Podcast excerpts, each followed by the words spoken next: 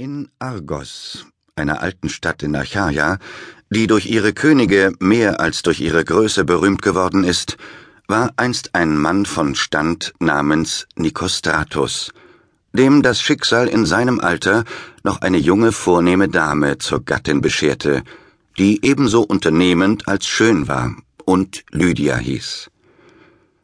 Reich wie er war, lebte er auf großem Fuße und hielt eine Menge Diener, Hunde und Falken, denn er liebte die Jagd mit Leidenschaft. Unter anderem hatte er einen Diener, der ebenso anmutig, manierlich und von schöner Gestalt war, als gewandt in allen Dingen, die er unternahm. Er hieß Pyrrhus und besaß vor allen anderen seine besondere Gunst und sein Zutrauen.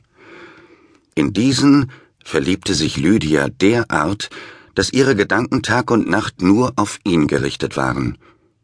Pyrrhus aber, der entweder ihre Liebe nicht bemerkte oder sie nicht bemerken wollte, schien sich darum gar nicht zu bekümmern.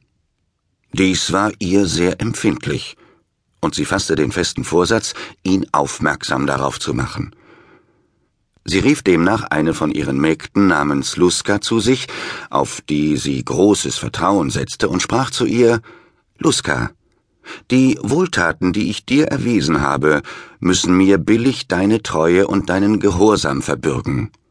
Sieh dich also vor, dass von dem, was ich dir jetzt anvertrauen will, niemand etwas erfährt als der, den ich dir nenne. Du siehst, Luska, ich bin ein junges, frisches Weib. Ich besitze alles im Überfluss, was eine Frau sich nur wünschen kann, und es fehlt mir in der Welt an nichts als an einer Sache. Das Alter meines Gemahls ist dem meinigen nicht angemessen. Ich finde mich demnach mit dem schlecht versorgt, was den jungen Frauen das Liebste ist. Und da mich nicht weniger als andere danach verlangt und das Schicksal mir so wenig günstig gewesen ist, dass es mir einen alten Mann beschieden hat, so ist es schon längst bei mir beschlossen, dass ich nicht meine eigene Feindin sein und mein Glück und Vergnügen vernachlässigen will. Um dieses ebenso vollkommen als alles Übrige zu genießen, habe ich mir Pyrrhus als den würdigsten vor allen anderen ausersehen, dass seine Umarmungen es mir verschaffen sollen.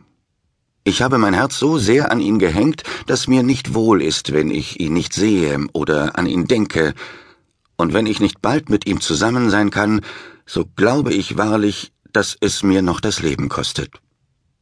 Wenn dir also mein Leben lieb ist, so erkläre ihm auf die schicklichste Weise meine Liebe und bitte ihn, dass er zu mir komme, wenn ich ihn durch dich werde rufen lassen. Die Zofe war bereit. Sie nahm die